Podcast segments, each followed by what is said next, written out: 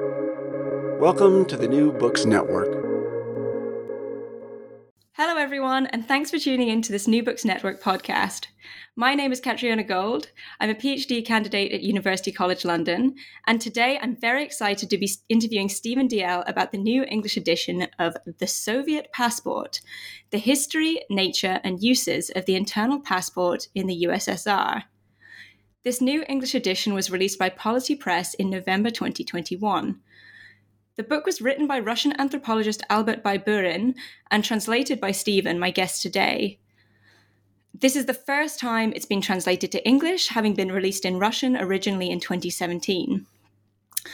Its author, Albert Baiburin, cannot join us today, but has given us his blessing to discuss the book without him, and we're very excited to do so. So, my guest today is the book's translator, Stephen Dalziel, who has had a fascinating career working in various capacities as a Soviet expert and currently runs his own media training and consultancy business, business DLC Consulting. And we'll hear more about that later, I think. But without further ado, welcome to the podcast, Stephen. Thank you very much, Kat. It's a pleasure to be here and a pleasure to be talking about this really interesting book. Yeah, absolutely. And congratulations on the book. I was really excited to hear about this new translation because, uh, as I was mentioning before the interview, this book has actually been recommended to me before by a Russianist colleague. And until now, I haven't been able to do anything with that recommendation. So I'm personally grateful to Polity and to Stephen for producing this translation. Um, translation is incredibly valuable work. I know it's not always easy and certainly not always uh, as appreciated as, as it should be. And of course, the book is fascinating. So thanks again, Stephen. Um, to start us off today, I wonder if you could give our listeners a brief overview of what the book covers and why it's important. So, what exactly was the Soviet passport why did it matter? What did you need a passport for? Who needed a passport? Who got a passport? Uh, please tell us. Well, all very good, very valid questions, and all covered in this excellent book. Um, really, what it's referring to, though, is something it might be a bit confusing for the Western mind because this is a passport that doesn't actually allow you to pass through any port. Because what it is, it's the Soviet internal uh, identity document. Um, and so this is this is a, a, something you really need to get your head around right at the beginning. That um, in the Soviet Union and indeed today in modern Russia, Russians have two passports. Um, in fact, some of them only have one. If they only have one, it's the internal passport. This is it's an ID document. Um, if they want to travel abroad, they have to apply to get another to get a, what we would think of as a passport. But they always talk about this as um, as, as, the Soviet passport uh, for for internal purposes. So it's um, it's an ID document. It, uh, it you, if you register for a job, you have to uh, produce your passport. Um, if you're buying a plane ticket or indeed even a train ticket now to travel around Russia, you have to produce your passport to buy the ticket. So it's it's a very important document. And the real value of this book is that it takes us back before the Soviet, uh, the Bolshevik Revolution of 1917 and talks in, in the initial chapter about not only about what was going on in Russia in the Russian Empire in Tsarist times, where they had the internal passport, but also it gives uh, examples in uh, in Europe in particular. Um, we could even go back. Don't worry, I won't. I won't talk about this for too long. I'm not going to go from prehistoric times, but if you go to the Old Testament and the Book of Nehemiah, there is a reference to uh, someone asking for the king to give him travel documents uh, in order to pass through various borders. So that's seen as the, the earliest reference, as it were, to any kind of passport. Um, uh, but then it, it uh, that that just that beginning chapter was absolutely fascinating. Think it's something I'd never really thought about before. But in fact, um, through history, lots of countries have had internal travel documents um, uh, because also, in particular, peasantry were often tied to the land and they weren't allowed to go anywhere. And so they had to have permission from their their owner, not just the landowner, but from their personal owner, to be able to travel anywhere. Um, and this was certainly the case in Russia. So that's how the, the internal passport develops. In Europe, the internal passport rather faded away when the train system, the railway system, spread because suddenly people were traveling much more and it just became too difficult to keep tabs on people. In Russia, and this kind of rings true in the Soviet period and even today, where they're so bureaucratic. The more railways there were, the more they increased the uh, the, the, the, need to have a, a, passport to travel around the country. So it's a very Russian thing. Um, so the, the book goes into that. So that first chapter was a real revelation to me and taught me an awful lot about not just Russian history, but about world history and particularly European history. But then it goes on with the revolution uh, and how it talks how how the, the Bolsheviks and Lenin in particular, Lenin de- decried the internal passport. He said this is outrageous. This is uh, an example of a, um, the control exerted by a police state. And for 15 years after the revolution in 1917, there was no internal passport. And suddenly in 1932, they, they bring it back, and then it becomes the most controlling document uh, for, for all Soviet citizens. Um, and as I say, even up to the present day, all Russians have to have their internal passport, which they're now issued at the age of 14. It used to be 16, it's now 14. So that's a sort of a, brief introduction. I mean, I don't want to tell the whole story of the book, but um, uh, but that it, it that's just gives you an idea of the whole period it covers. So it goes from early times, um, goes into quite a lot of detail about the late pre-Soviet period, the late Russian Empire period, then there's the revolution. Then, of course, what it's really about, because it's called the Soviet passport. So it's about the period from 1917 to 1991. Uh, and then talks about how essential it was and, and, and what would happen, for, for example, God forbid, if you lost it. Um, that, that caused all sorts of problems for people in, in such a bureaucratic country. Right. Yeah. I mean, yeah, there's so many interesting details in this book that I had absolutely no idea about. I mean, just the number of things that you sort of needed a passport for. I mean, I, yeah, I wonder if that's something you'd be able to say more about. It, it, yeah, it seemed like it was important for a great sort of number of things, and having one opened up doors or, or not having one closed doors, right? Um, yeah, yeah. absolutely. Um, and in fact, when they so uh, even as late as 1930, in the the lesser Soviet encyclopedia, there was a an entry about passports again saying how ah the internal passport that was a terrible example of the police state. And only two years later, they introduced it. And when they introduced it, it was more to single out people they didn't like so, in other words, the old bourgeoisie, anyone who was connected with the uh, the old system, um, so it became not only a, an internal travel document and, a, and necessary for registration, but it was a way of weeding out those in the population who didn't fit in with the new proletarian way of doing things, um, and a way of absolutely controlling the population. Um, and there's one uh, quite horrific passage um, quite a long um, quotation from a from a from another work from um, 1937. Um, the, the, the time really the, the, the start and, and uh, of Stalin's purges, um, uh, where um, there's the, a, a, writer is, was saying how he'd been in Leningrad at the time, obviously now modern day St. Petersburg once again, and how uh, they had issued after the the assassination of um, Sergei Kirov, who was a Bolshevik leader.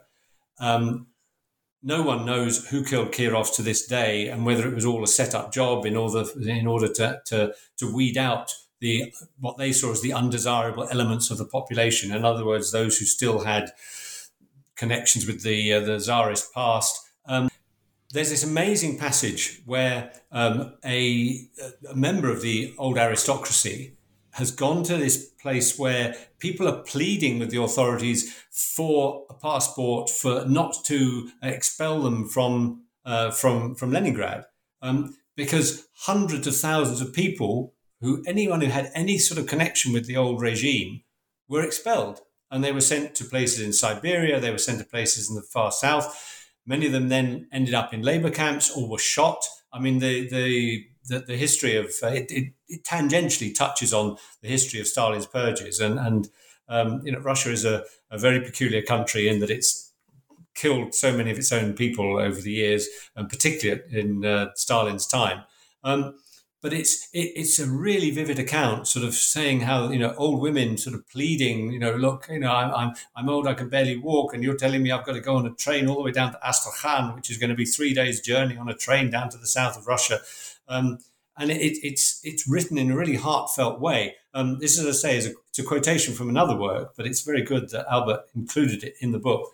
Um, so uh, th- this this idea that the passport was became a way of control, not just of people registering, but of actually controlling the population, and it goes hand in hand with another vital word. And in fact, I chose in the translation to to keep the original Russian word uh, and have an explanation, put in a footnote with an explanation of the word propiska.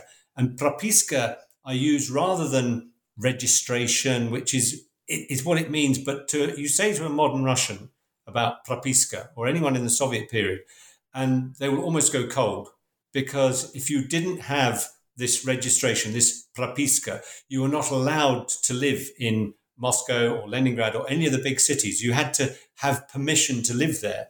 And so, of course, the, the, the stamp of the, of the propiska goes into your internal passport. So even if you have an internal passport, if you don't have that propiska and you try and live in, in, in Moscow, if you get stopped by the, by the police or the militia, as they called them in Soviet times, if you don't have propiska, you're in serious trouble um, and you will probably be given 10 days to leave the city. Now, the interesting thing as well is that one reason why they could kick you out of the city where people wanted to live was that the peasantry, and they used that term a lot then, all, all through Soviet times. So the people who lived on collective farms weren't issued with the passport. This was another thing. This, I, I, have to admit, I didn't even know this, even despite having studied Soviet history for, well, best part of 50 years, I'm afraid now. Um, and um, the, the idea that the, the peasantry was only in the 1974 version of the Constitution that it said, okay, the peasantry will be allowed to have passports. And then by the time they got around to issuing them, it was about 1976. But it, it's only about 1983, 84, so the middle of the 80s, within a decade of what's going to be the end of the Soviet Union, that even if a peasant had the internal passport, if the local collective farm, the kolkhoz, another word that I, I, uh, I, I uh, explain in the book, but use the Russian word kolkhoz, um, if they didn't have permission from the kolkhoz to leave, they couldn't leave. So even with the internal passport, you still couldn't go and live in the city if you wanted to. So passport, propiska, and kolkhoz are three words which become crucial in Soviet history, and this book really brings this out. Right. Yeah, I like the way that you sort of keep these these original terms in and and contextualize them as well. Um, I mean, it's yeah. Uh, I think that's that's super interesting, and I guess it would have a different resonance for a Russian speaker than it does for me. Yeah. Um, and I, I mean, I want that's something actually. I mean, we've started to get onto it. I wonder if we could also discuss during this interview is that translation process um, and and how that well how that worked for you. But maybe first, um, what we could talk about is how you came to be translating this book in the first place. I'm so glad you did. Um, I know you've had a really interesting career up to this point. Um, so maybe you could sort of walk us through that a bit and how you came. Um, and I know you translated another book recently in, I think, the same series, right? Um, yeah. So yeah, maybe tell, tell us a bit about how, how you got to this point. Okay. Yeah.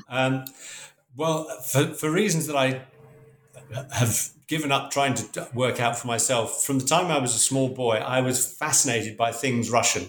Now, anyone who's listening to this who's also fascinated by things Russian will understand that we can't explain it. I don't have any Russian connections that I know of. I don't have any Russian ancestors, but um, I, I, can remember wanting to go and see Dr. Zhivago when it came out, uh, the film with Omar Sharif and Julie Christie, when I was seven or eight years old.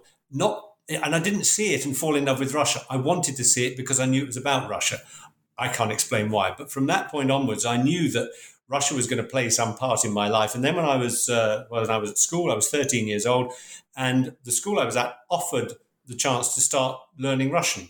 And literally after one lesson, I just knew this is for me. This is my thing. Um, and I then went on to university and studied at the University of Leeds in England, uh, which had a very good Russian department at the time.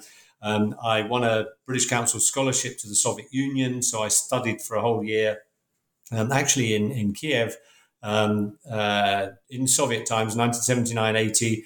Um, and then when I graduated, um, I'd already been in touch with a small department um, at the Royal Military Academy Sandhurst. It was a civilian department working closely with the British Army. Um, and indeed with the US Army in, in, in, uh, in, the future as well. I made a number of trips to the States to give lectures about the Soviet Army. So I was a lecturer and researcher on the Soviet Army throughout the 80s. And then in 1988, I moved to the BBC World Service. Um, for me, with Gorbachev being in power in the Soviet Union, the political scene looked more interesting than the military scene.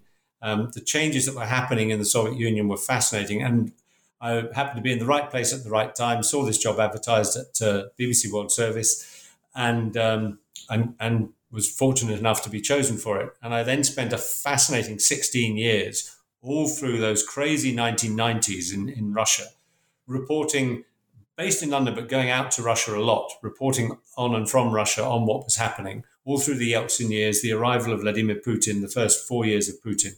Um, BBC then made a wonderful uh, uh, uh, choice in 2004. They called me in and they said, you know, Stephen, Russia's not really news anymore, so we're closing your post.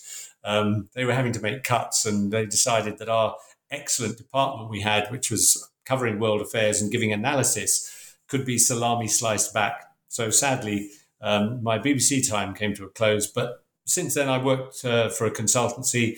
Uh, I ran the Russo British Chamber of Commerce for five years, trying to encourage British firms to work with Russian firms. Um, I did that for five years till 2012 and decided I wanted a, a, change. And that's when I set up my own company, which is just me um, doing media training. Um, I edited uh, a, a, journal on Russian space. Um, uh, I've uh, I, I, write still. Um, I broadcast on a, a, small radio station called Monocle 24. Um, uh, and I was also very keen. I, going back to university days, I always loved translating from Russian to English, um, and so I I joined a Russian. There's a Russian translators network, and I joined that, and I put put it out there that I was interested, particularly in books on history or politics, um, and it, this was picked up by one of my fellow translators who passed it on to Polity Books, uh, the publisher of the Soviet Passport, uh, and so the first book I translated for them, they asked me to translate, uh, which came out under the rather clumsy title, I feel, of The Return of the Russian Leviathan. But that is also available. It's by an author called Sergei Medvedev. And that I really recommend. Anyone who wants to know about Putin's Russia, do go and read The Return of the Russian Leviathan. Um, it's a series of essays effectively written about um, Putin's third term, and it, it's, it's brilliant. Um, I hope the translation's good too, but this, the book itself uh, really, really is is good. In fact, it won the there's a um, Russian uh, cultural institute in London called Pushkin House, and that won the uh, Pushkin House Russian Book Prize in 2020. Um, so, having translated that one for Polity, um, originally they they asked me to look at someone else's um, an extract that they translated of the Soviet passport, um, and uh, it wasn't terribly good. And so I had to tell them, this isn't terribly good. So they said, they then said to me, well, would you like to translate it? Uh, and uh, this was about two weeks before the first COVID lockdown in uh, in March 2020 in, in Britain. So I was commissioned to translate this book, which is about 500 pages long.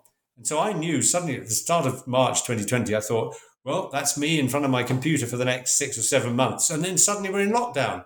Oh, well, so I was going to be in front of my computer anyway.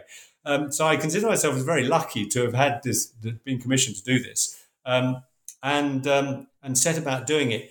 Uh, the crucial thing when you're translating is to know your own language very well.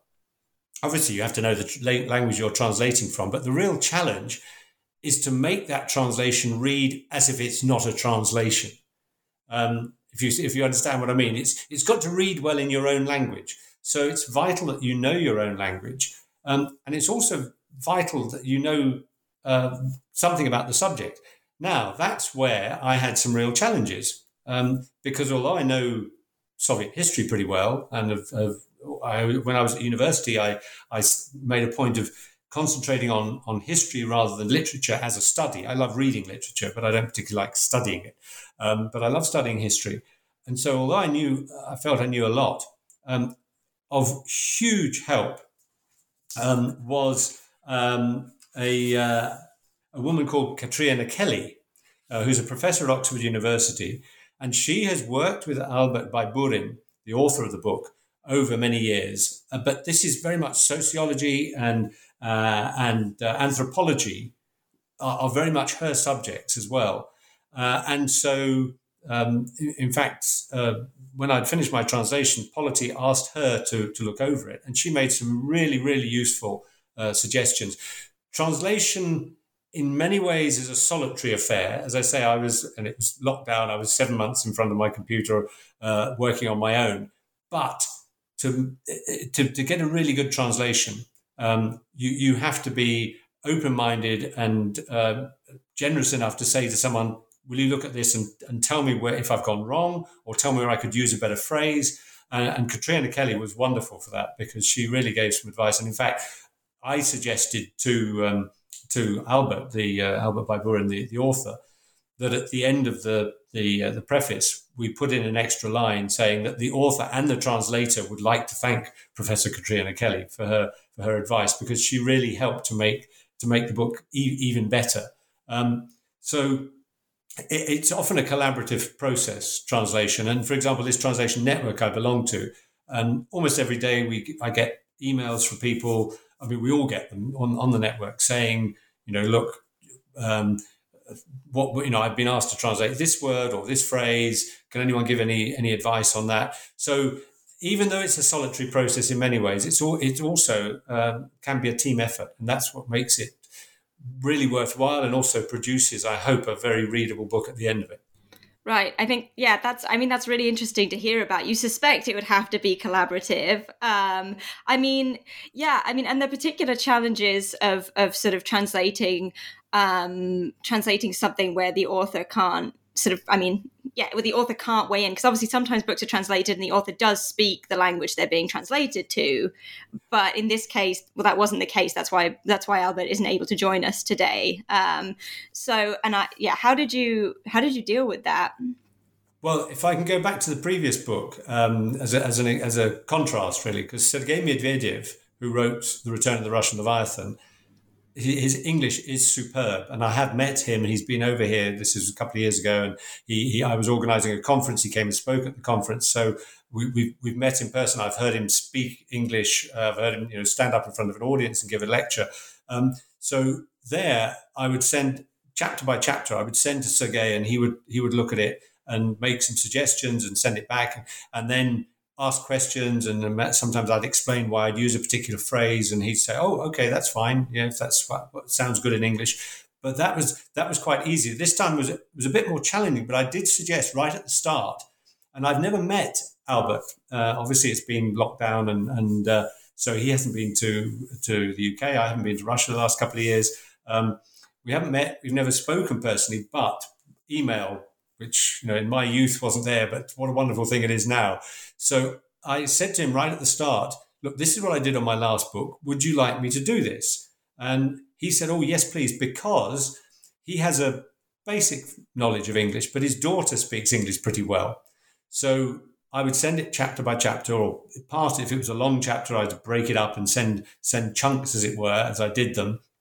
And so he would write back and say, "What about this?" Or you know, my daughter suggested that, or um, can you explain a bit more why you've used this phrase?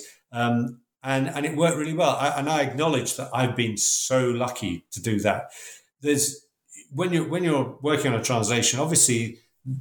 If the you know the author might be dead, in which case you're you can't ask what the author thinks of the of the, the translation. But if they do, um, I've been so lucky with both of mine because I've spoken to other translators who've said, you know, X was a nightmare to work with because they questioned every single thing. And um, I once had a, many years ago, I set off on a project to do a translation um, back in the 80s, actually. Um, and I won't name the, the author, but he'd written this book, which in Russian was called Rasstrelyannye Marshaly. Now, the subject of the book is those marshals of the Soviet Union, of the, of the Soviet army, whom Stalin had had shot before the Second World War. And we know that, um, for example, Marshal Tukhachevsky, who is generally regarded by military people as one of the greatest military thinkers of any country, any time, Um, and because of Stalin's paranoia, and he had these five marshals shot. And so this author had written this book, and I'd actually gone along with him when he was in London. I'd gone along to the publisher, and I'd seen that he'd been given a very large check as a as an advance for, the, for this book, and I was going to translate it. And I read through it, and I thought, this is awful. It was really badly written. Um, and I thought, well, I've got to make a better job of it. And then, and I'd started, I'd worked to, through the first quarter or so of the book. And then I got a, a message, a letter, of course, in those days from the publisher saying, this book's awful. We've, one of our reviewers in America has looked at it and said it's dreadful. I, I, I, said, I know it's dreadful, but I thought you wanted me to do it. They said, no, no, no, forget it. We're dropping it. And I thought, after the money they paid him, wow, it's a big publisher, fortunately. But the funniest thing of all was that the author spoke a little bit of English. And so he wanted me to call it in English, The Shotted Marshals. And I said to him, that makes no sense in English. No, no, no, you must call it the Shotted Marshal. No, no, it is Rastreliny Marshally means the Shotted Marshals. No, it means the marshals that Stalin had shot, which would be a very clumsy title. And we were still arguing over the title when the book got dropped. So there can be uh, uh, cases where the the author is not the easiest person to work with. Uh, I was very very lucky both with my first book and with the Soviet passport. Albert Baiburin, as I say, I've yet to meet him. I look forward to that day because he was such a lovely man to work with, very cooperative uh, and very helpful, and had the advantage that his daughter's English was good enough that between us we could, I hope, make a, a very readable book yeah i mean i think you succeeded. And yeah that's i mean i'm glad to hear it too. It's, it's good to hear that you know behind the scenes things were working well right? I guess we we hear less about those sort of uh yeah abortive attempts to do something as you just described. Um but yeah i think that is a really interesting uh in, insight or into how the role you can play as a translator or you know are able to play right mediating these things. Um yeah. Okay. So uh, perhaps perhaps we could um, move along to something I was particularly curious about. Um, we're not going to discuss the whole of the book. Obviously, it is a huge, very interesting book. So much incredible detail in there that was, you know, new to me, and I think will be new to a lot of people. I just want. I mean, I you know, I work on the U.S. passport office during the during the Cold War, so that's that's the context for me coming to this book. Um, and is that sort of when when I speak about that, I'll often get asked a question, you know, about well, what about what was going on in the Soviet Union at the same time? What about the passport system there? And of course, there are multiple kinds of passport system that we could talk about. This is just one, but I, w- I will say it's it's really interesting to have this, um, if I can say, Russian perspective on passports as well as this specific passport system but you know passports and an idea of passports and their function. Um, because i think you know there's a few histories of passports that are really interesting that i've looked at um, so, like uh, John Torpey's, uh, Craig Robertson's, uh, or Mark Salter's, for example, um, all really interesting works, but sort of come from a different perspective and have a different focus, and are, and are obviously primarily focused on the types of passports that are for international travel or became to be for international travel. So this is a it's a totally different thing. And so, among other details that uh, that I was really interested in um, I suppose the main thing was this, this, this opening to chapter two in the book, um, where we have Lenin's condemnation of the pre-existing Tsarist passport regime. I know we've touched on that, um, and then this this regime is actually pretty quickly abolished. Um, so uh, only to make an appearance in a new form later, um, as as sort of uh, yeah, the the new governments have struggled to manage um, the population, and and so I wonder, Stephen, if you could tell us slightly more about that, because I think that's a story our, our, listeners would really be interested in. Um, what what what was the the Tsarist passport regime, um, and sort of why did it need to be abolished, and also why did a new passport why was the passport regime reinstated? You know what challenges were trying to be addressed uh, what challenges were sorry was the new government trying to address um, with that? Yeah i'd love to hear about that so we uh, again i'll try not to go through year by year but we really need to go back to peter the great and the beginning of the 18th century in russia for the time when some kind of internal travel document is is is is, is produced, and the first use of the word passport, or indeed passport, as it was first written down in, in Russian. Um, so that's it, it, comes in, and it, it's um, it, it's a status symbol in that at that point that it's the nobility who have them, and and they're allowed to travel, and and um, the the peasantry, and of course we've got they're talking about serfs in that time, who you know that um, this this awful system whereby people own other people, and so a good landowner would would own maybe a few hundred serfs. Um, and if any of them wanted to travel somewhere else to work at some point temporarily, they would need some kind of travel document. So the, it, it, develops and it becomes more and more, as Russia becomes more and more bureaucratic. One thing which Peter the Great learned, Peter the Great traveled, spent about a year traveling and, and to learn foreign ways of doing things. And one of the, the, the most lasting uh, legacies of Peter the Great is the, the Germanic way of doing things. We think of the, the Germans as being terribly orderly and, and bureaucratic, as as they always they have been and they they are. Um, and Peter the Great picked this up and in fact just made it even more so. So the, the, the under the Russian Empire, the bureaucracy became very very tight. Um, and so the, this the, the, the details that were needed in a passport became more and more um, curiously, and this is one of the early things that curiously, um, things like um, color of hair mattered more than color of eyes, which is strange because, um, as I have found as I've got a little older, well, what I've got left of it, you know, it's got more grey. Um, the hair, hair color changes, and indeed can be changed easily by hair dye, whereas your eyes. Okay, nowadays you can put in contact lenses, but in, in the 18th and 19th centuries you couldn't. Um, so uh, and a point that is also comes out was um, it was about what you wore. The early passports, all the early travel documents, internal travel documents, were were about what you would be wearing because because it was for nobles you would be expected to dress in a certain way because if you were an ambassador you would you have a particular uniform so that would be written in the travel document and not your external features which i found very curious very interesting but the the more the 19th century goes on, they then sort of start putting in oh um, person more personal details. But of course, another thing to bear in mind: these were documents for men. Um, the you know women women um, were entered into their father's passport before they married, and then their husband's passport after they were married. And it's only really at about the turn of the century, and then with the coming of the First World War in 1914, that women are actually allowed in Russia to have their own passport. Um, now, of course, that is something that the Bolsheviks thought was was was very poor. They they always held themselves up as being um, uh, uh all for uh, equality, and so when they do re- reintroduce the passport in 1932, of course, women uh, are issued with the passport too.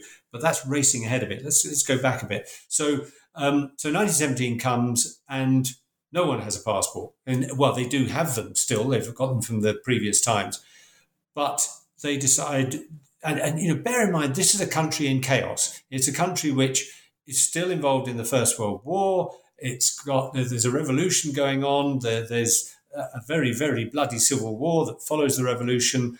Um, so people's lives are turned upside down.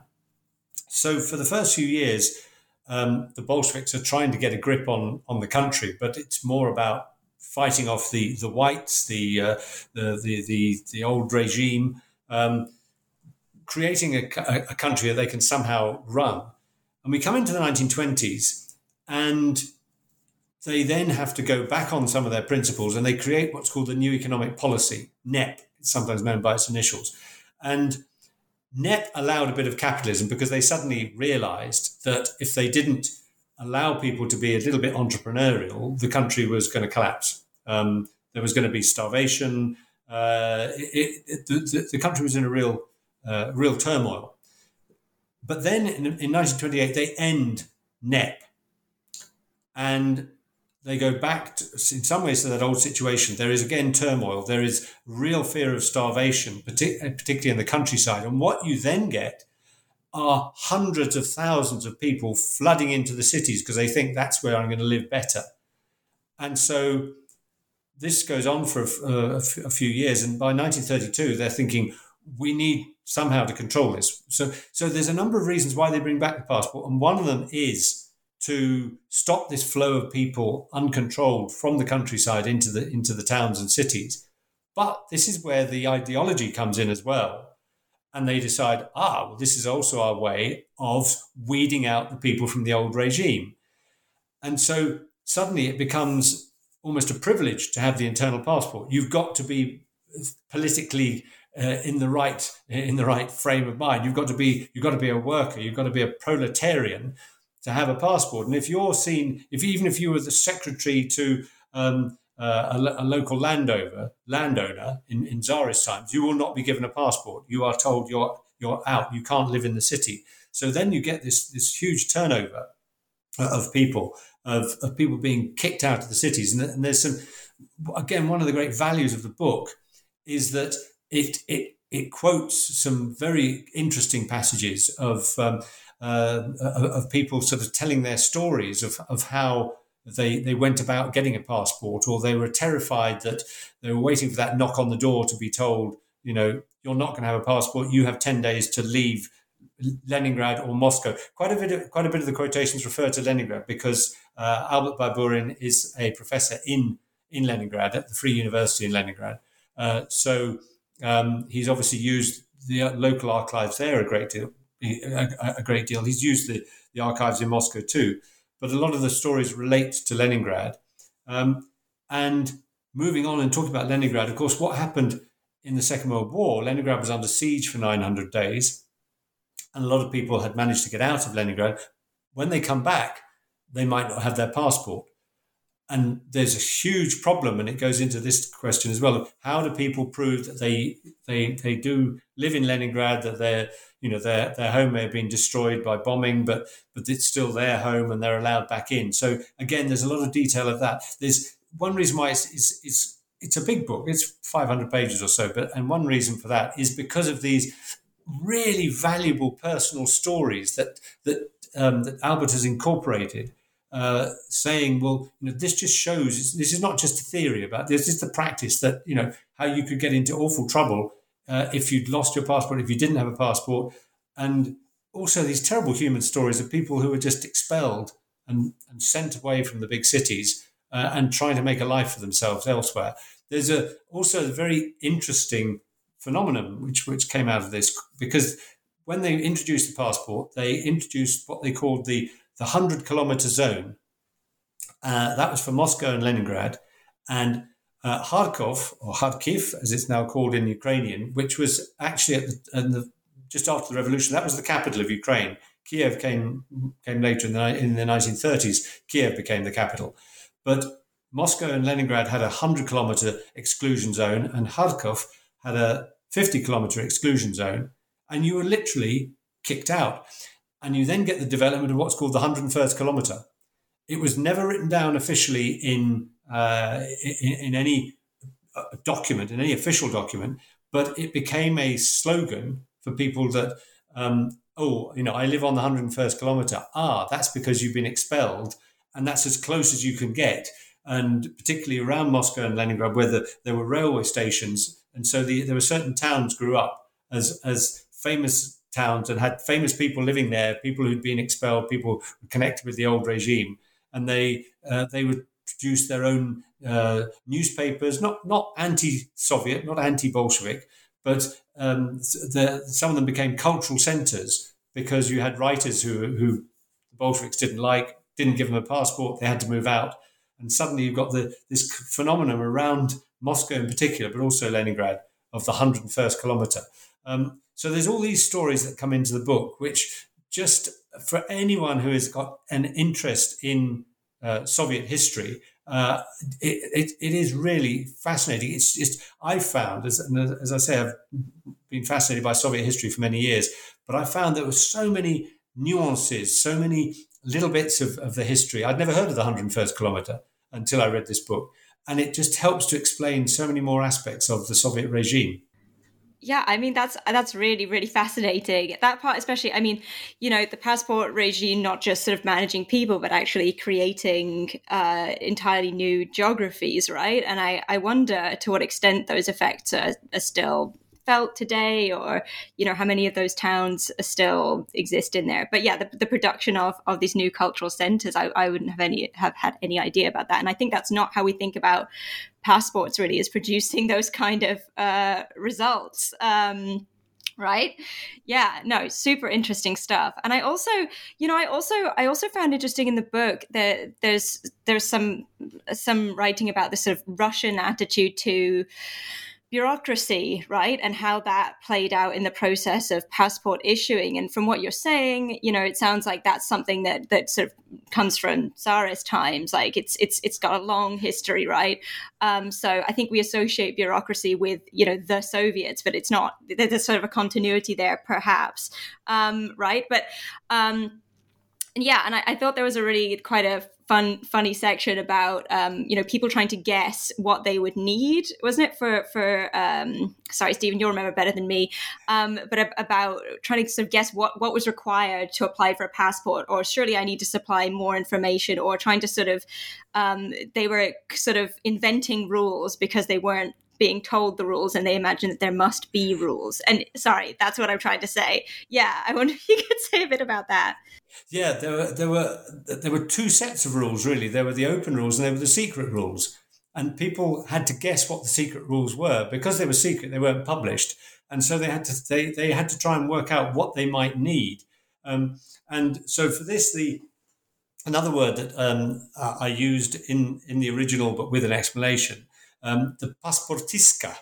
And the pasportistka literally means the, the woman who issues the passport at the passport desk, but it's become a, or it became a, a, sort of general term for, for bureaucrats who could perhaps if you greased their palms and um, uh, gave them a little present, then they might help you to fill out what you needed. Um, so, for example, there's the story of the, the pasportistka who um, uh, who, who someone this guy goes to. This is much later in Soviet times, so in the 1970s, um, and, he, and he goes. He says, "Look, um, you know, I've, I've, lost my passport, um, so I need a new one." So she says, "Well, you know, well, where did you lose it?" Well, he says, well, if I knew where I lost it, I wouldn't have lost it, would I?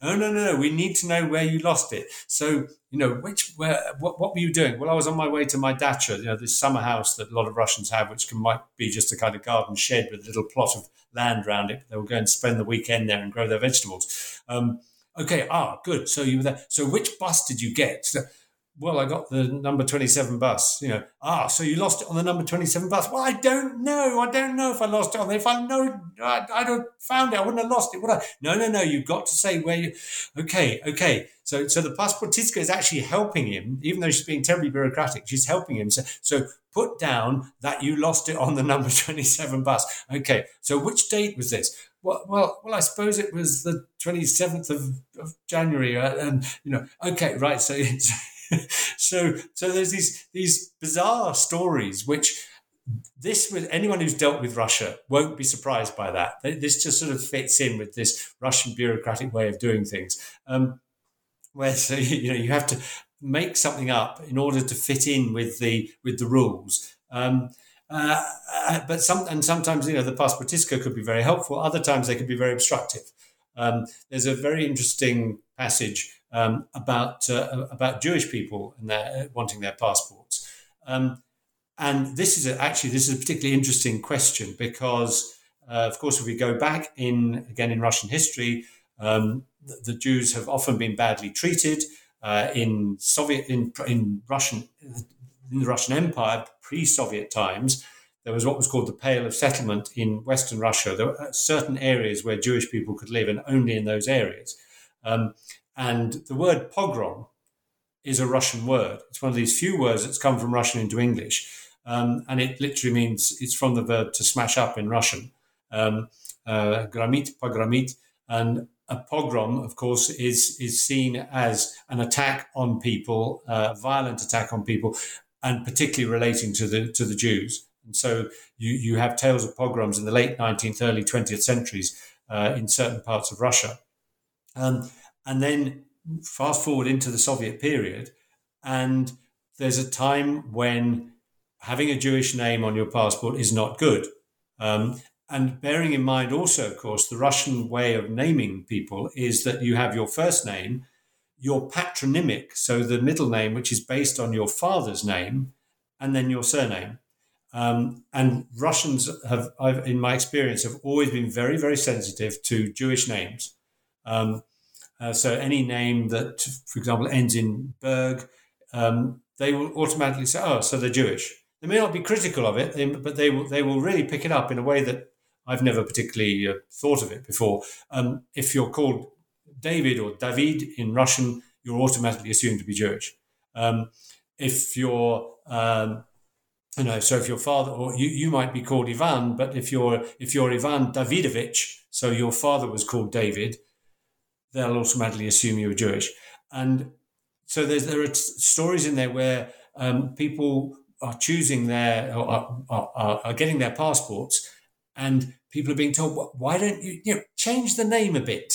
Um, you know, don't be uh, David Moiseyevich because Moiseyevich from what we would say Moses in English, clearly Jewish again. And because people could could either lose jobs or not be selected for jobs, and there's accounts of this in the book, because they have because they're seen as being Jewish. So there's long, uh, long been a, an anti-Semitic um, theme in in in, uh, in Russian and Soviet history. But then suddenly in the 1970s, there's a switch, and again the book goes into this because uh, they allowed, there were two periods, one at the end of the 60s and one in the 70s, where they actually allowed Jewish emigration. And suddenly, if you were Jewish, you actually had a better chance of getting out of the country if you wanted to than if you weren't. Because, of course, the right to travel abroad, and this, of course, totally relates to the idea of a passport, the right to travel abroad was never the right of the Soviet citizen. So, in fact, you had your internal passport, and that's why the book's called The Soviet Passport and refers to an internal travel document. But very, very few people had a passport that allowed them to pass the port and go out of the country. Um, but suddenly the Jews are allowed to because they, they, they emigrate in, in their hundreds of thousands. People, Jewish people emigrated, particularly to Israel. Many of them um, went to the United States. Perhaps many people listening to this podcast may even either know people or may have been in that position themselves. Um, and suddenly, having a Jewish name on your passport was seen by some as an advantage because it gave you a chance to leave the country. Because, after all, the Soviet system, uh, one reason why it did collapse after um, 70, 80 years, because actually it wasn't a terribly good social system. Um, it was repressive. Uh, it uh, as was shown initially by people from the old regime not being given passports and then kicked out of the cities. That that was just almost the start, uh, and so that system and that ideology, which said you know communism is right, and if you have any other ideas, you're wrong, and you're going to be repressed for being wrong, and if you want to stand up and and and, and say otherwise you're a dissident and that's just going to cause you more problems and you may be arrested and you may be put in a labor camp and you may be given uh, uh, treated with, with, with brain changing drugs. Um, unfortunately, all these things happened in, in Soviet times. Um, so it was a repressive system. So no doubt a lot of people wanted to leave. Um, when I joined the BBC World Service, I was um, broadcasting about Russia in English, mainly for the English service, but occasionally I would broadcast on the, the Russian language service as well. And it was very interesting to note how the Russian language service at the BBC, and I believe it was also the case at Radio uh, Radio Liberty, um, which was based in Munich in Soviet times, um, was also largely staffed by Jews from the former Soviet Union because they were the people who'd been able to get out easier. Um, so uh, the Jewish people have, have had a huge influence on Russian history. Um, and sometimes they've suffered for it. But there's also this peculiar twist where actually they're the ones who are able to leave the country, and they are often therefore envied by many Russians who would like to leave but can't because they're not Jewish. Right, that's a really interesting intersection between the sort of the role of the the yeah the the passport in sort of internal sense and also in this sort of external sense. Um, yeah, and and that sort of turnaround on yeah, but also I mean I, the other thing that's interesting about that is is the role that the um, uh, the passport issuing what's the term the passport Pasportistka. The, Pasportistka, right? The Pasportistka um, sort of had in in sort of that that being a moment for sort of shaping identity or the way you know even the name you're using, right? I think that's that seems like a, a, a very interesting sort of enca- moment of encounter there. Um, so yeah all fascinating stuff. And there's also you know there's a broader discussion of, of ethnicity as well and the passport in in the book of course which we won't have time for. But um but i definitely urge people to sort of pick up a copy and have a read. I mean you're certainly going to get your money's worth. It's you know it is 500 something pages of and of fascinating detail. So so richly researched.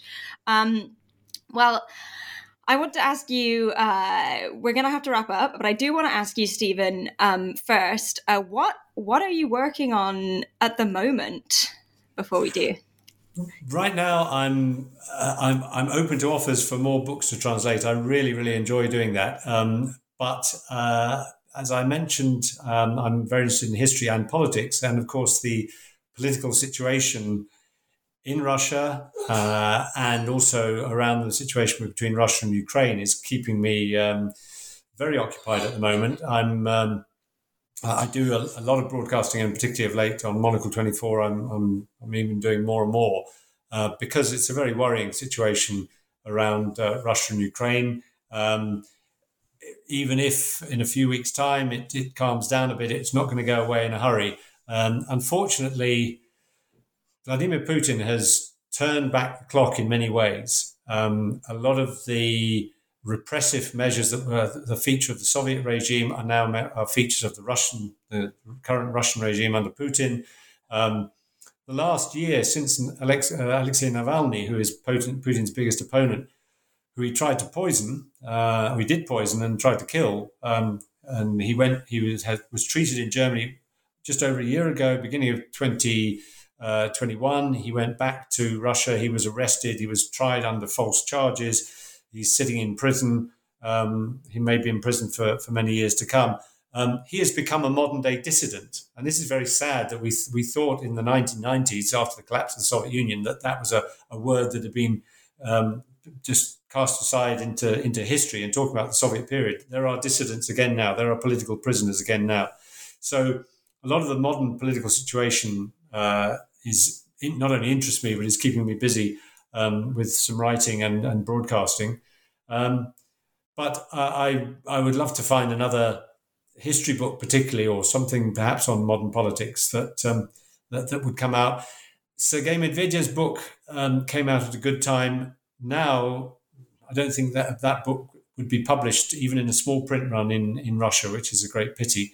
Um, but if something like that does appear, um, I would be more than interested in uh, in providing a translation of it. Right. Thank you so much, Stephen. I think that's a great place to close. This has been Catriona Gold speaking with Stephen Dalziel, who is the translator for Albert Baiburin's fascinating history, The Soviet Passport The History, Nature, and Uses of the Internal Passport in the USSR. This new English translation was released in November 2021 with Polity Press. If you'd like to pick up a copy, please consider ordering directly from Polity or supporting your local bookstore. Friends don't let friends buy from Amazon. Thank you all for tuning in to the New Books Network, and thanks again for joining me, Stephen.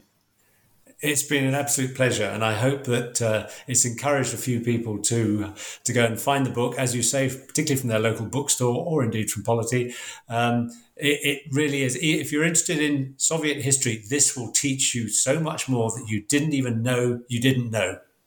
Absolutely. Thank you, Stephen. It's been a pleasure.